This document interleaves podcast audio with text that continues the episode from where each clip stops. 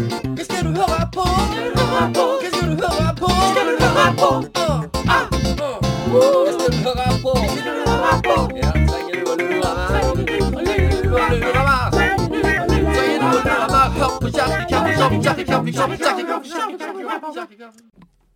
Hei! Hei. Nå er det et nytt år, et nytt tiår og en ny runde med Inger Lise Salvesen og Jon Torgeir Saltesen sitter her og har denne her koppen foran seg. da. Skal vi ta en skål? Ja. Det var Kirkekaffekopp 2020. Det er jo en stor stas. En... Det er en stor stas. Du, det, jeg har lagt merke til Du er jo eh, en av headlinerne på årets lederkonferanse ja, tenk det. på BLK. Men der, er det der de har ofte skrevet Hetland? Ja, de har skrevet feil. De har skrevet he- bare Hetland. Ja. Jon Torgeir Hetland. Eh, jeg det blir litt som å si hva det heter eh, Jeg skulle til å si Kjell Ingolf, Ropstad! men ikke ja. Ropstad. Nei, jeg Eh, vet, Eller noen andre som har sånn har, to dobbeltnavn. Men det er meg, da. Jeg heter Jon Torgeir Hetland Salte. Ja, du gjør det. Men, Det er ingen som Hvis- heter Jon Torgeir Salte heller i Norge, under meg. Så det, nei, men det hvis jeg skulle bare Jeg bruker ofte bare Salte. Mhm. Men jeg har aldri bare brukt Hetland. Nei, det går ikke, skjønner. på en måte. Det, Nei. nei. Jeg ble sånn Hæ, er det Jon Tor- Ja, det må jo være Hetland. det er jo jo sykt. det. Nei, jeg gleder meg som en unge til det. Um, Du får huske å ta med litt salt. det skal jeg. Ja. jeg skal, ordene mine er alltid salte. Ja, For kjenner du det. er jordens Jeg er jordens salte. salte. Og nå er vi Tore og fine her. Velkommen til pod. Velkommen, velkommen til pod. Du hører på Kirkekaffekopp. Lederkonferansen. Så, Ja, på lederkonferansen. ja, så Jeg skulle bare si det at jeg eh, Casey, Du glemte å spørre sånn Hva skal du snakke om, da? Du bare gikk rett videre. Så nå kan du spørre om det. hva, hva skal du snakke om på lederkonferansen? Nei, så kjekt du spurte. Ja. Jeg skal snakke om eh, forvaltningsansvaret. Med andre ord, hvordan kan en kristen tenke om skaperverket i disse dager? Miljøet og disse tingene. Skal vi bare tenke at eh, ja, men Gud han skal jo komme og så renske opp her og liksom Det står at jorda skal gå under ja, i Bibelen. Ikke sant? Så skal vi bare drite i den jorda, og jorda kan seile sin egen sjø helt fram til Jesus kommer og redder oss. Eller, Og det vil en- jo gjøre, fordi at isen vil jo smelte, så det blir jo mer hav. Det er jo, den vil jo seile sin egen sjø. Men det er kanskje sånn Gud uh, profeterer om at skal skje. Men betyr det at da skal vi bare la det gå? Ja, men da kommer Jesus fortere igjen. Ja, hvis, jo mer vi slipper ut av Amen. dritt i naturen, jo fortere kommer Det er det du skal snakke Ja. om. Nei, så det var, det var veldig teaser. Det kan jeg bare si. Så det er bare å komme. Det blir veldig, veldig bra. Det er veldig viktig tema. Ja, det er spennende. Og inn i tida. Og vi vet ikke alltid helt Jeg føler ofte Den norske kirke, altså luthersk kirke, har hatt mye fokus på det de siste åra. Med miljø, skaperverk og dette her. Mens de frimenighetene har Altså baptister og pinsevenner? De har hatt litt tendens til å kanskje henge litt etter på det med miljø og eh, sånne ting. Det er mulig, det. det er mulig. Det er, det er en Men jeg angriper ikke enkeltpersoner her. Og du skal være med og gjøre en forskjell. Jon Torger Hetland. Yes, jeg prøver litt. ok, nå skal vi i gang med neste tema, som er Det er Der gikk hjernen min veldig Ja, sånn i, min i, i blank. Det var ingenting som skjedde oppi Men vent og se neste Men, men vi skal jo snakke om Vi, eh, vi har tidligere snakka om dom. Dom. For to podder siden så, Mhm. så tok vi for oss dommen. Eh, og nå tenkte vi vi skulle snakke om evigheten. Fortapelsen, himmelen. Mm. Hva- er egentlig det her, Anna? Du hører på Kirkekaffekopp. Da har vi nettopp hørt slutten av podkasten vi hadde for to ganger siden. Ja.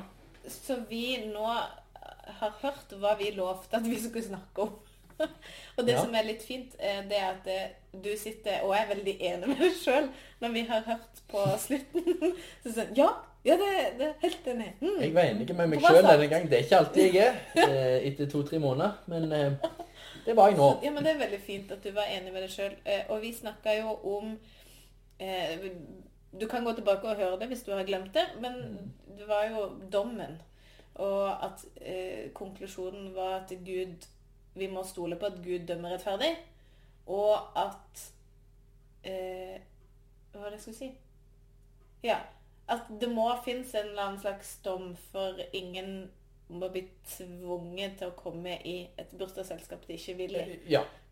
Det er sånn jeg tolker Ja. mye av dette, at det er nettopp um, Dommen handler om å vise hvem Gud er, på en helt sånn klar måte en gang for alle, da. Ja, og hvorfor skulle noen Gud si Jo, du skal være med meg. ja. ja. Det, det, det Ja, det, og der, der er det mange retninger innen kristen tro som er kanskje er uenige med akkurat det, det som vi sier. Sånn vil det alltid være. Det er en forskjellig perspektiv på disse tingene.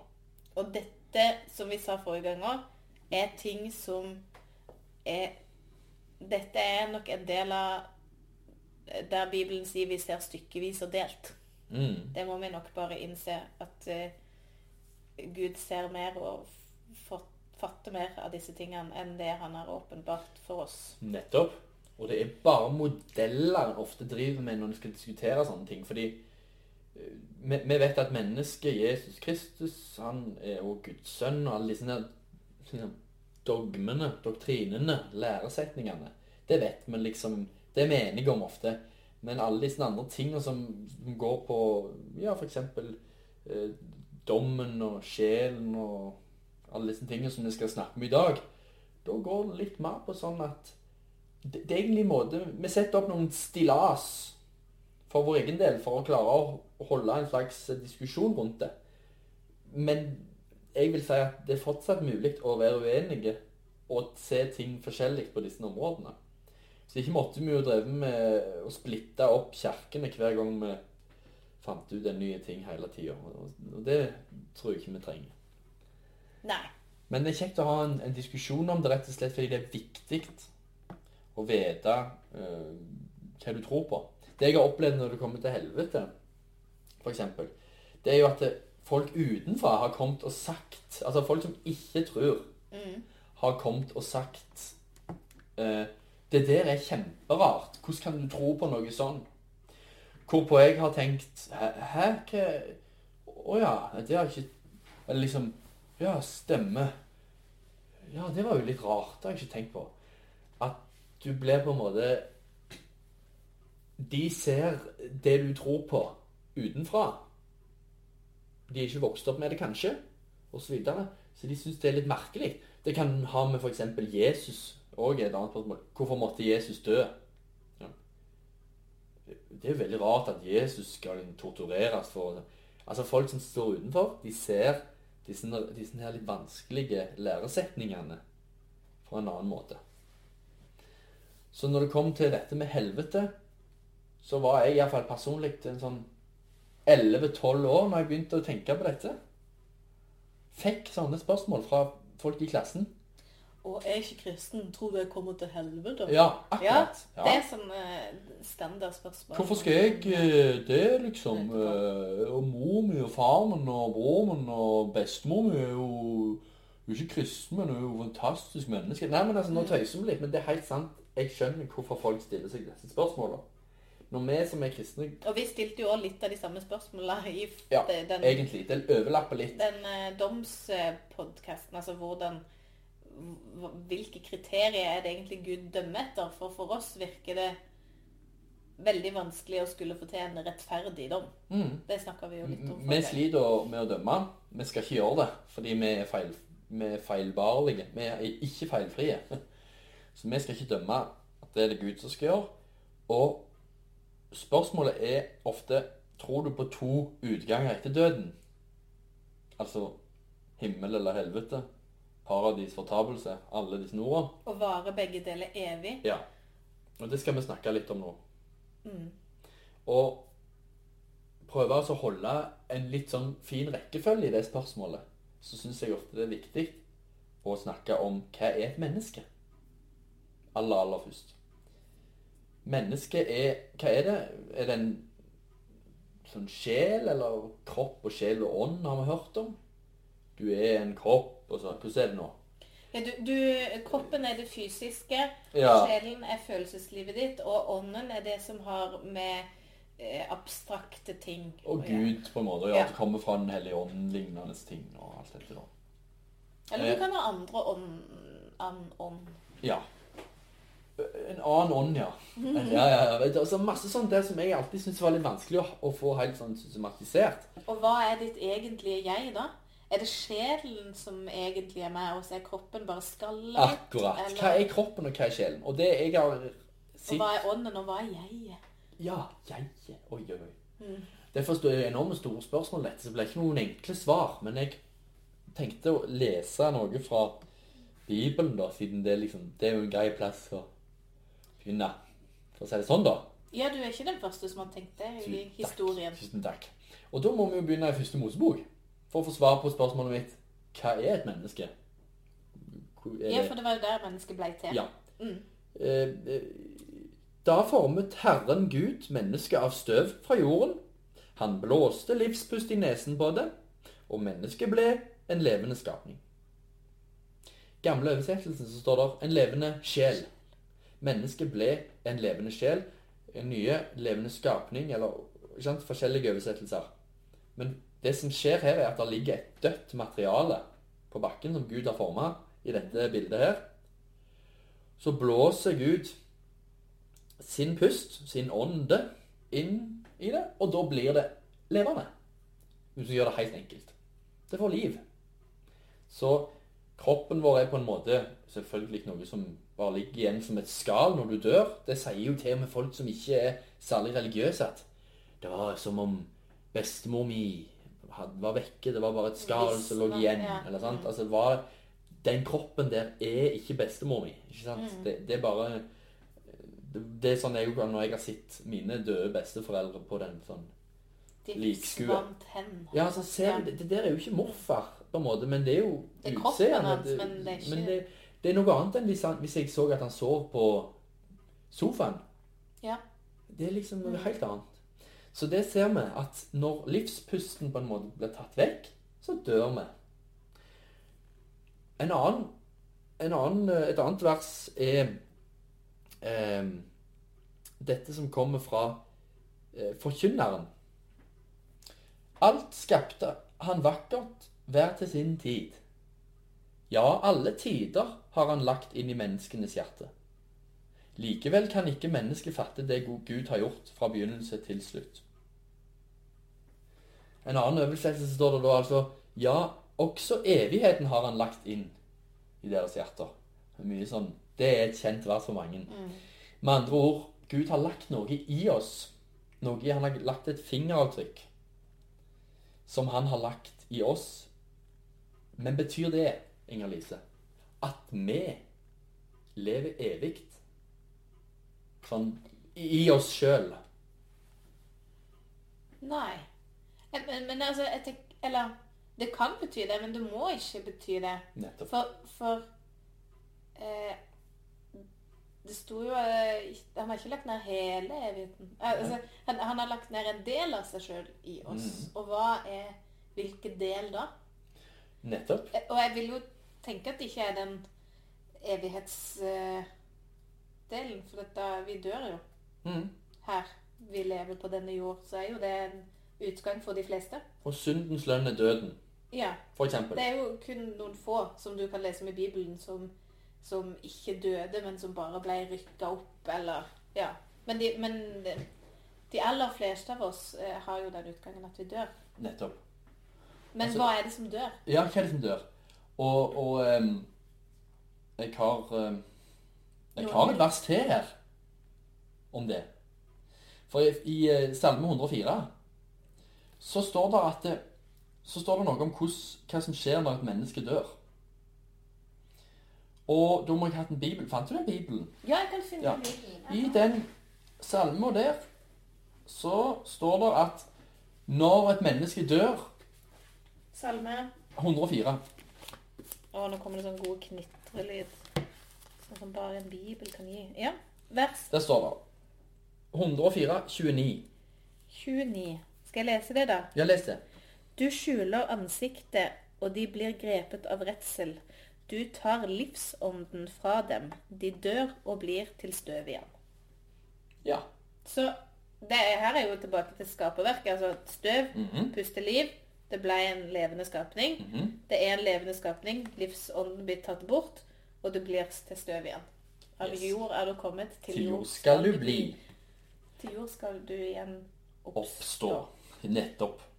Og, og hvis du da Dette er bare sånn resonnement som, som det går an å følge. Bibelen er full av, av, av sånne um, beskrivelser av hva et menneske er, og at vi er forgjengelige. sant? I Forkynneren står det 'livet er som en røyk'. Som du ser, ikke sant? Du brenner et bål, og så ser du røyken, men så plutselig røyken vekke litt lenger borti. Altså han, han er der, men så sier han Alt ikke. forgår. Alt forgår. Alt dette her. Em, og det som jeg alltid hø- har hørt i kristen sammenheng når det kommer til hva et menneske er, det er at mennesket er et evighetsvesen.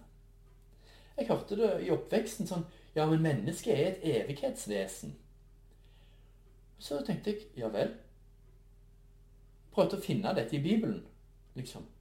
Det, det finner jeg ikke. Det tror jeg aldri jeg har Nei. opplevd og blitt lært i, i der jeg har. Men vokst opp. kan være forskjellig. Men skjønner du, altså at folk prøver å Jeg mener vise at liksom mennesket i seg sjøl nærmest er liksom dømt til å være evig uansett. Altså at det er blitt evig. Og det syns jeg er eh, merkelig ut Ja. fra Bibelen. Ja, Fordi det ville jeg også sagt. hvem er det som er evig? Gud er evig. Gud er evig. Og der Jeg kan slå opp i eh, første Tessalonikerne. Og er det noen som tar tida på hvor kjapphet å slå opp? Å ja da, vi følger med her. Første tes... Nå er jeg i nærheten av Tessalonikerne her. Der, første Nei. Første Timotius. Jeg blander!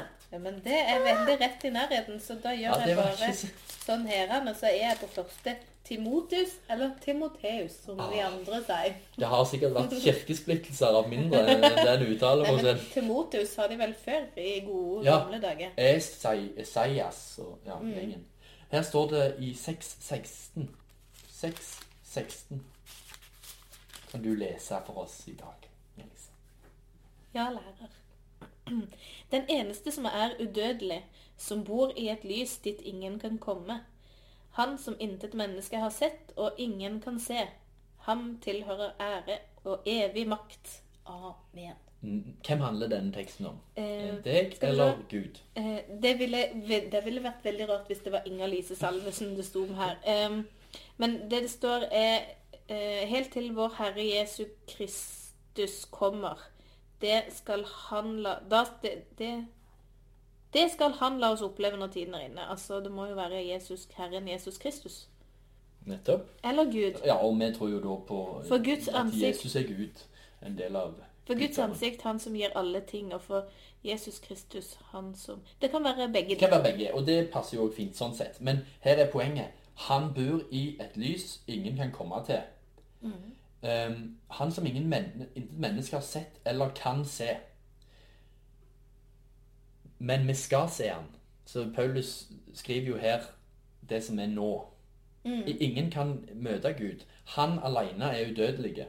Ja, og ingen kan se Gud. Nei. Moses fikk lov til å se ryggen. Ryggen til Gud, stemmer det. Men, og, eh, og det er bildet på at uh, Han var ikke verdig som- nok Nei. til å se For hvis Gud vi fullt. møter Guds ansikt, da, iallfall i Bibelens ord, så dør vi. Så dør vi. Han som berørte paktkista, når de skulle flytte den der paktkista, han ble slått til jorda med en gang.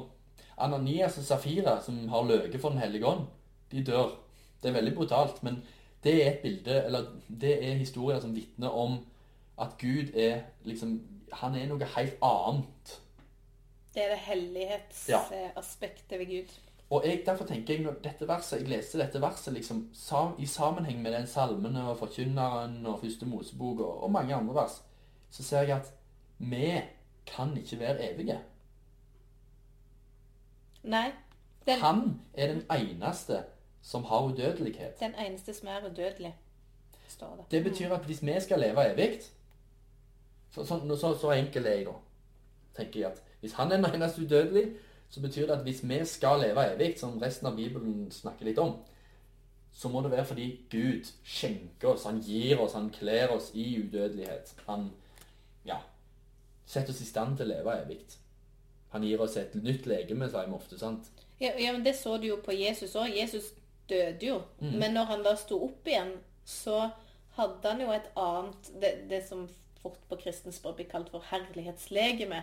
At han kunne jo Da var han jo ikke bundet av tid og sted lenger. Han kunne jo gå gjennom vegger og forsvinne og så dukke opp en annen plass. Nettopp. Og det er jo sånn cirka der omkring vi ser for oss at vi skal leve. Vi skal ha en kropp. Tror du den Men det er veldig som spør Tror du at, eh, at jeg kan kjenne igjen sant? Når du og meg kommer til himmelen og skal sitte ja. der og spise masse god mat og bare ha det gøy, vil jeg da kjenne igjen det? Jeg, jeg tror jo det. Folk kjente jo igjen Jesus. Ja. Altså, de, når, når de Til slutt. Jesus Til slutt. ja, Det jo, tok en stund før de kjente han igjen. Han dukket jo opp Men opp det kan jo òg være noe med sjokket over at du forventer jo ikke å se noen som er døde. Nei, det kan du si. Eh, si. Men da har vi på en måte vært gjennom en sånn renselse av jord òg, da. Jorda skal jo renses og bli ny, da. Det er ny himmel og ny jord. Og på den jorda skal vi bo. Eh, Det er ingen grunn til at vi skulle bodd i himmelen. Eh, Når det står at det skal være en ny jord, skulle den bare være tomme da? Ikke sant? Vi skal være med kroppene våre. Det er sånn at Gud han så at det var godt, står det i første Mosebok. Jeg kan svare deg på det. Ja. For dette lærte jeg på bibelskolen, og, og det sier jeg med et lite smil om munnen. For når jeg gikk på bibelskole, så hadde jeg en som underviste om endetid, og som hadde svaret på altså, Ja, altså, det, var liksom, ja, det kom til å sånn og sånn. Ja. Jeg fikk liksom en tidslinje. Dette her er på en måte Denne rekkefølgen skjer det. Ja. Og det var liksom Ja. Eh, og, og det som jeg fikk eh, til svar da, er at eh, den nye jord, det nye Jerusalem, Mhm. det kommer ned fra himmelen. Ja. Ja, og det, det er på vei ned, dette nye. Ja. Eh, og det kunne bevises ut fra illustrert vitenskap, hvor det sto at oh, ja. romfarere som kom så og så langt ut i rommet, mente de kunne høre en lyd som minte om trompetspill. OK, OK. Og det, det var jo da tolkninga på Eller det har av noen da blitt Ja, ja. som at det, det, så, så det nye Jerusalem er på vei. Oh. Ja, vi, vi kan jo Jeg skal ikke si at det er galt å holde på å si sånt. Det blir himmel på jord. ja. Og det, altså, for, all, for alt jeg vet, kan det være sånn det skjer. kjempestilig tolkning. Eh, litt sånn Men jeg vil holde mulighetene åpne. Ja, ja, absolutt. Og det er det jeg mener at eh, hvordan dette skjer, og hvordan det ser ut og sånn. Men det står at Jerusalem kommer ned fra himmelen som Ja, for sin brud. Så vi skal bo i himmelen, men på jord. Ja, på en måte. Himmel og jord blir ett, kan vi si. Eh, men vi skal ha kropper. Og det er på en måte noe vi snakket om sist, tror jeg. Og kopper skal vi ha Kropper. Og, og kirkekaffekopper. Vi skal drikke og spise. Det står mye om det. Ja, det gjør det. Så da er greia Vi har alltid sett for oss at sjelen den liksom går til himmelen når du dør. Det er det sikkert noen som tenker nå. For nå har vi, nå har vi kommet så langt. Ja, for nå har jeg avspurt veldig. Ja, du, du men det var helt greit. Dere klarer det. Ja, flott. Dere klarer det. ja. Nå, er det altså, nå har vi For dette er et resonnement. Så det betyr at eh, nå, nå tar jeg legger fram på en måte litt mitt syn, da. Vi har uh, sett at uh, det er kun Gud som er evig. At, at hvis det skal være et evig liv, så er det fordi Gud ønsker å gi oss det i gave. For synden, den førte med seg død, egentlig. Så nå når vi har en redningsaksjon som vi snakker om, Jesus, så er det fordi Gud ønsker å ha oss med i evigheten. Ikke fordi at vi liksom har rett på, på evig liv.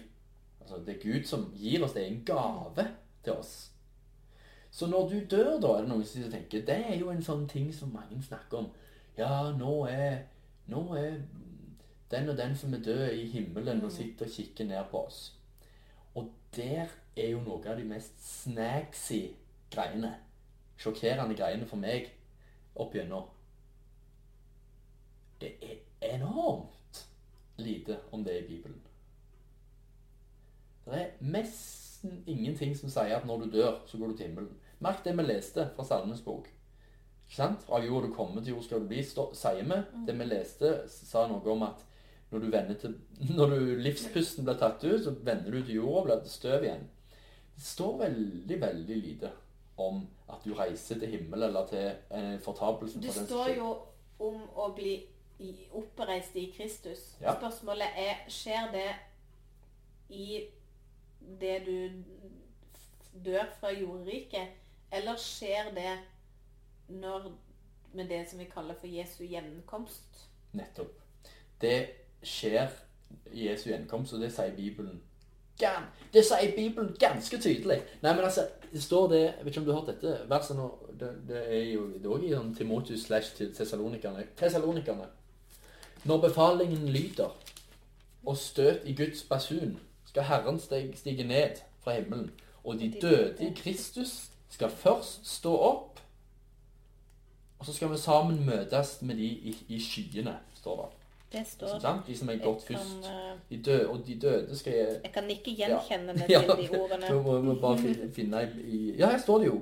Eh, Første Tessalonika 4, 16. Jeg var akkurat på vei. Jeg holdt på på, på vers 13-14.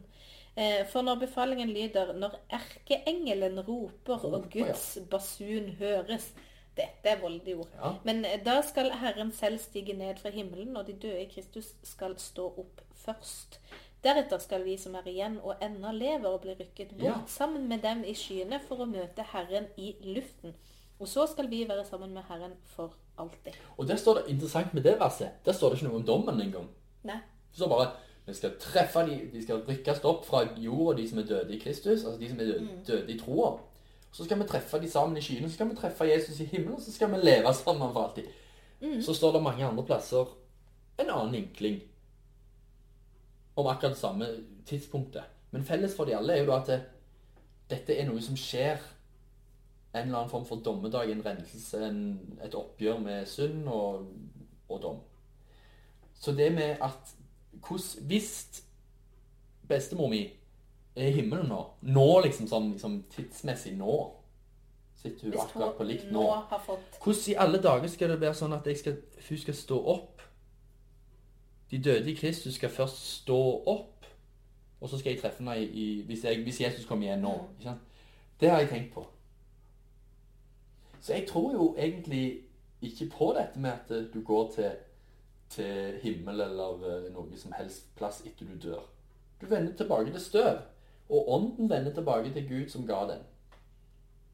Hvordan går det an, tenker folk da? Men så er spørsmålet Er du kroppen din som blir til støv igjen, eller er du den ånden som går tilbake til Gud? Akkurat. Du er selvfølgelig i Guds minne. Altså, Gud tenkte på deg før du var, altså, mens du var i din mors liv. Altså, han, har, han har skapt din ånd, kan du si. Han har, gitt, han har skapt din personlighet, ikke sant? Den du er.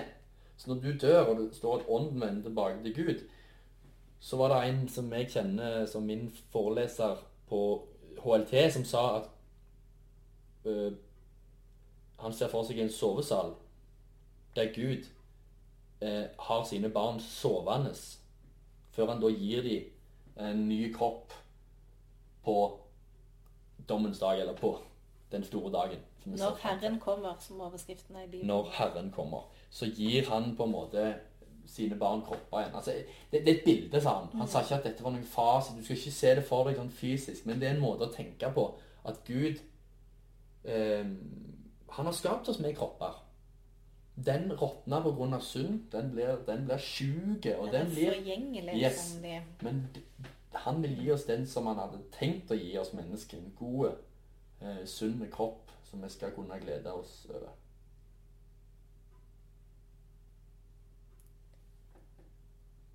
Men hva har Så dette har jo noe å si Altså hva, hva du tenker er et menneske, har jo noe å si for eh, hvordan du ser for deg eh, himmelen, og hvem, Mm. hvem som er der nå, og eh, ja, hvordan vi skal være i, i, i evigheten. Men hva med de Men tror du at alle kommer til himmelen? Det er jo noen kristne som eh, lever i den på en måte Ja. har ut fra den teorien om at, eh, at alle øyne skal se at Mm. Gud Og alle kne skal bøye ja, seg. Mm. og, og tolke det som at, at når, når Jesus når, når Gud kommer igjen, så vil alle forstå at Gud er Gud. Mm. Og derfor så vil alle komme til himmelen. Ja, det kalles jo universalisme. Univers, altså at alle, det gjelder alle, skal bli frelst. Ja. Og den vinner nok terreng. Altså den, den vinner fram den teorien, eller forklaringen. Men personlig så ender jeg ikke opp med det. For det står jo òg i Bibelen om en fortapelse. Nettopp. Og det er det fine, fine overgang her til fortapelsen. For vi skulle snakke om helvete, fortapelsen. Vi snakket sist om dommen. Vi mener det at du skal ikke Jeg mener at du skal ikke til himmelen hvis du ikke vil. Så hvis du var universalist, hvis du mente at alle kom til himmelen Absolutt alle. Hitler og Stalin og gjengen og den beste bestemor og bestefaren i verden og hei, hei, alle, alle bare kom til himmelen.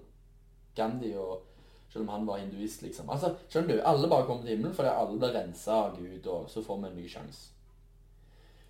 Så har du jo nettopp brødet med det jeg mener er et prinsipp i Bibelen, nemlig at det er noe du tar imot. Du tar imot nattverden, du tar imot gaven, du velger Jesus. Du velger trua.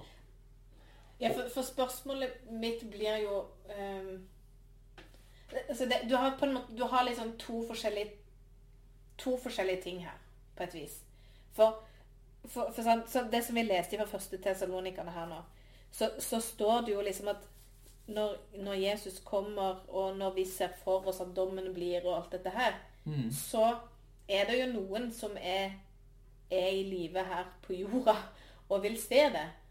Så spørsmålet er Hvis du er universalist, Mhm. så vil du tenke at ja, men da ser folk Jesus, Gud, er jo på ekte. Mm. Da ønsker jeg å ta imot. Ja. Og at de, de snur der. Så er spørsmålet Men de som allerede så, har gått bort, Ja. men ikke troen på Jesus, Mm. får de en sånn Ja, de blir jo står jo opp, de òg, da. og, eller når de òg da står opp, vil de òg da kunne si at akkurat det samme Oi, Jesus er her, dette var ekte. Da vil, da vil jeg òg ta imot den gaven. Det er nettopp det som er så- er så godt spørsmål. Fordi det vi leste, var jo at de døde i Kristus står opp. Det står ikke alle i verden står opp. Nei? Men det vet vi en andre plasser så står det om det.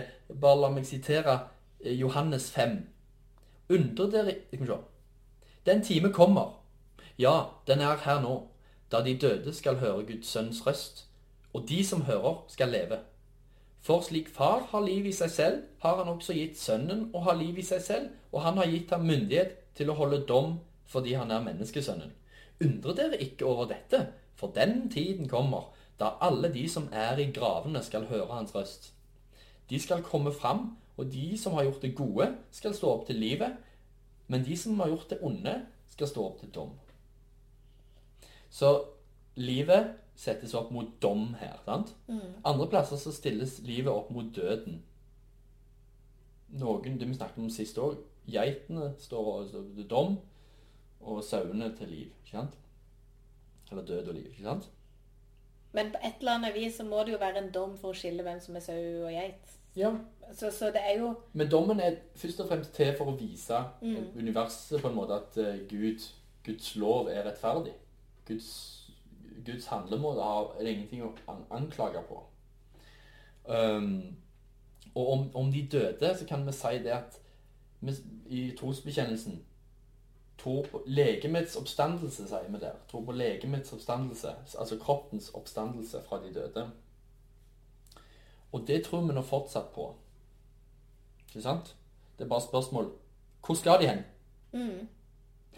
Så de som ikke skal være med til det nye Jerusalem, hvor, hvem, hvem skal ta seg hånd om de? Jo, da skal Satan sjøl stå og putle de i, i, eh, i rumpa med en sånn der en høygaffel, som du ser på Disney-filmer. sant? Ja, og så inn i en slags sånn gedigen ildovn Ja. som de bare skal være i og hadde svett og Ja, et eller annet sånt. Og det er forferdelig. Det husker jeg jeg sleit veldig med. Det var jo noe av motivasjonen til å på en måte sette meg litt inn i dette, da. Um, og jeg, jeg tror at Bibelen òg har masse forskjellig her. Som, som ikke er veldig sånn det er, ikke, det, det er ikke lett. Det er mange forskjellige forfattere som har skrevet forskjellige brever og bøker. Um, men jeg tenker at Johannes 3,16 kan vi alle. Og ta den, da. Hva sier den om? For så vidt har Gud elsket verden, at han ga sin sønn den enbårne, for at hver den som tror på ham, ikke skal gå fortapt, men ha evig liv. Nettopp. Eh, hva er det å gå fortapt? Hvis vi bare lekte med det ordet bitte litt. Nei, det betyr at du blir borte, eller eh, Altså, det Ja. er jo noe som er tapt. Jeg har tapt er- eh, penger i Ja. eh, Det er penger du ikke vil få igjen. Jeg har mista Er det litt av det samme? Kanskje. Det er noe som er gått bort. Det er noe som er vekke. Mm. Fortapt. Egentlig altfor gammeldags ord. På engelsk, det gamle, så er det 'perish'. Av og til sier du at en, et menneske kan være fortapt. Ja. Er- Det er liksom, de, har, de har ikke en sjanse, liksom. Det går ikke an.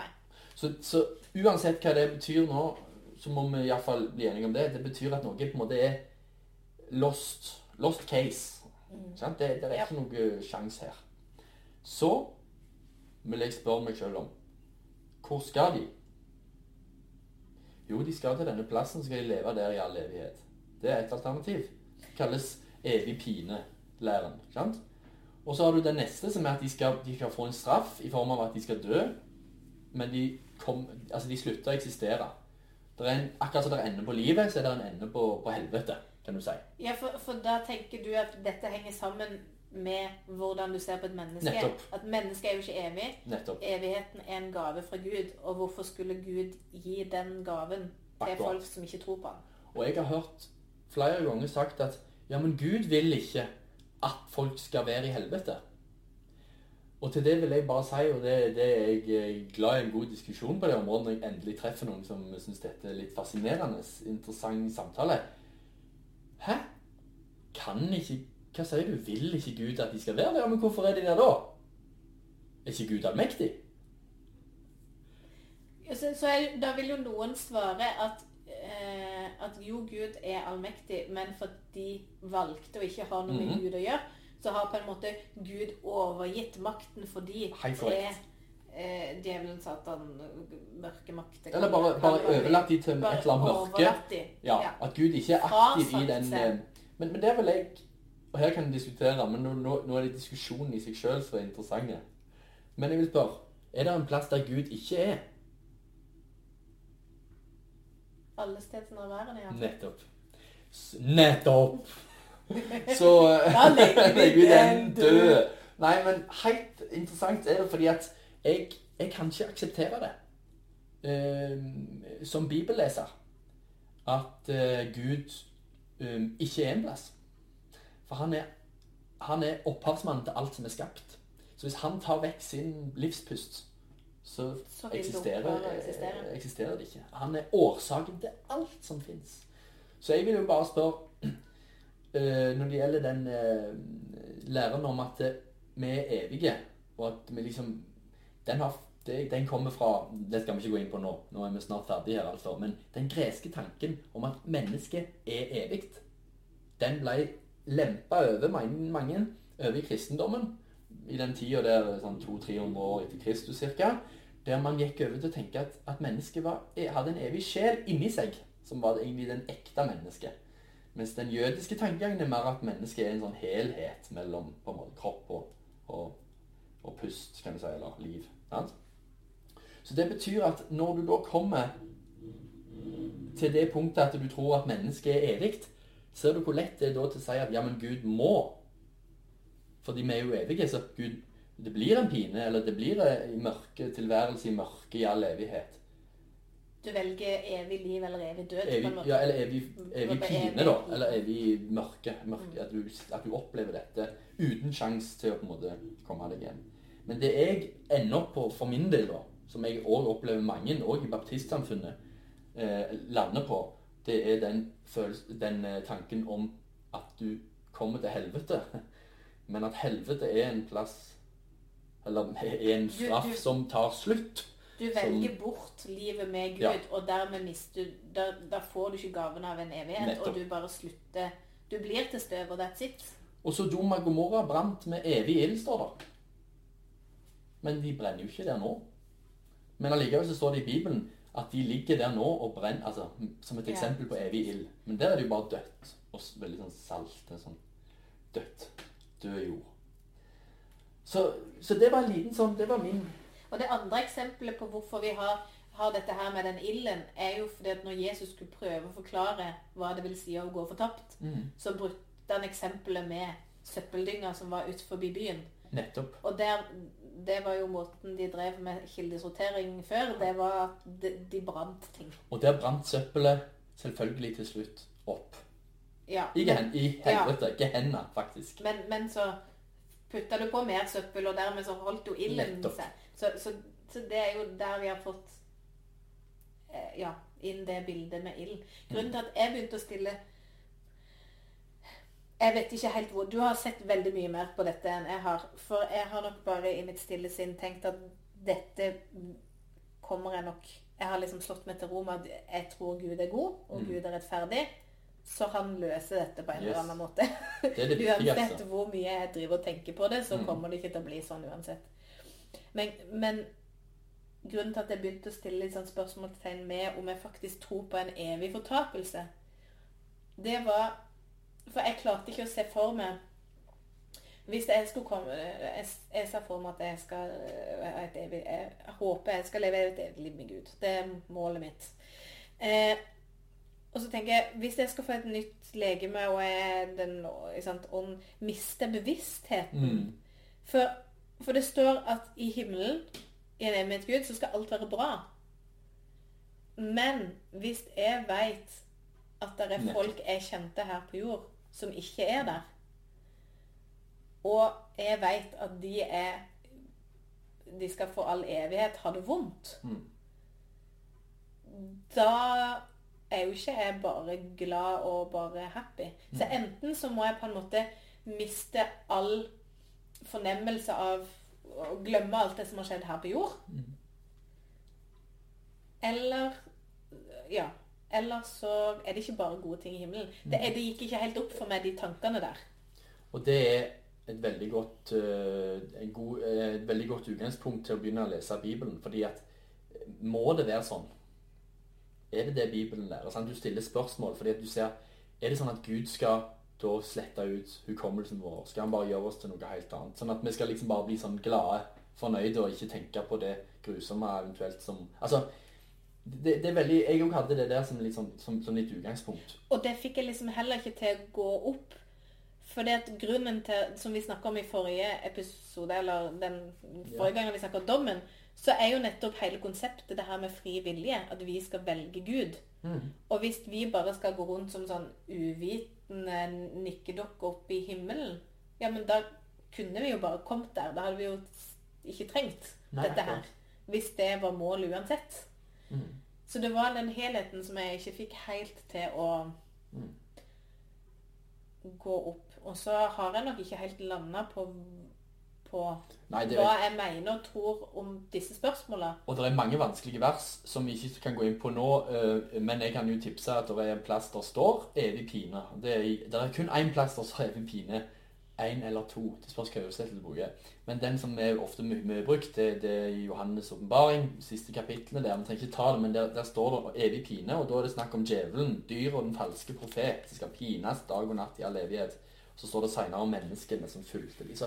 Det er Men så er spørsmålet slår den slår de, de der voldsomme beskrivelsene i Johannes' åpenbaring i hjel eh, andre vers som måtte si at det ikke skal pines og natt i all evighet.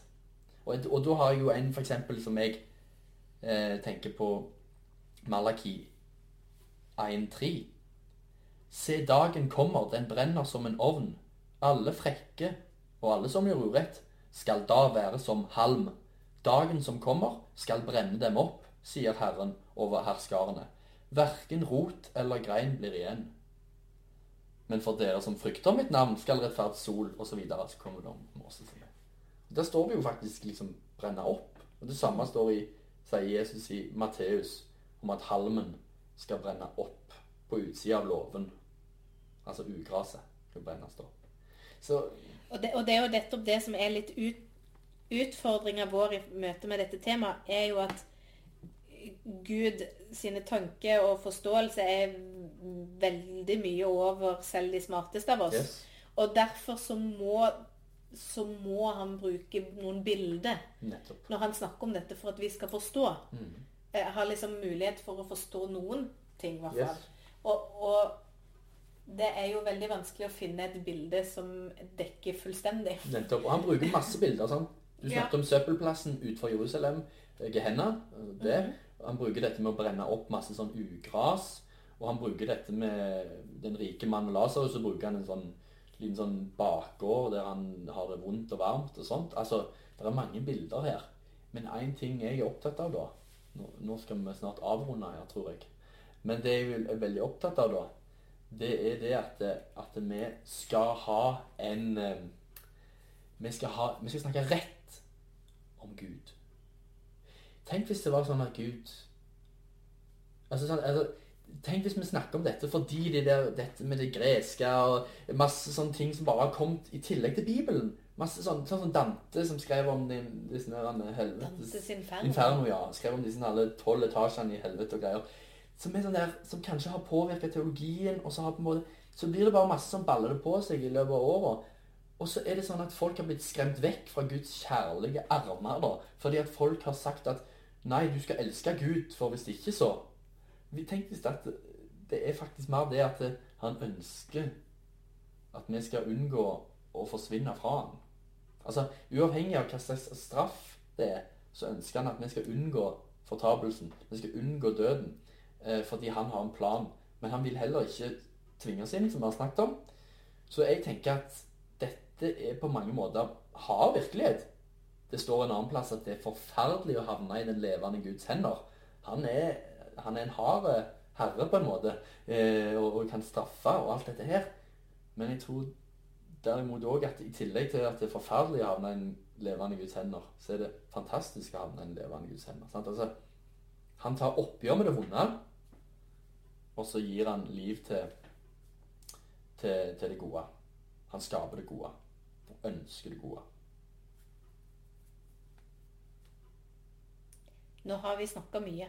Ja, Det, men det, jeg, jeg, men dette er interessant. Jeg håper dere også syns det var interessant. Eh, og vi kunne jo snakka mye mer om dette.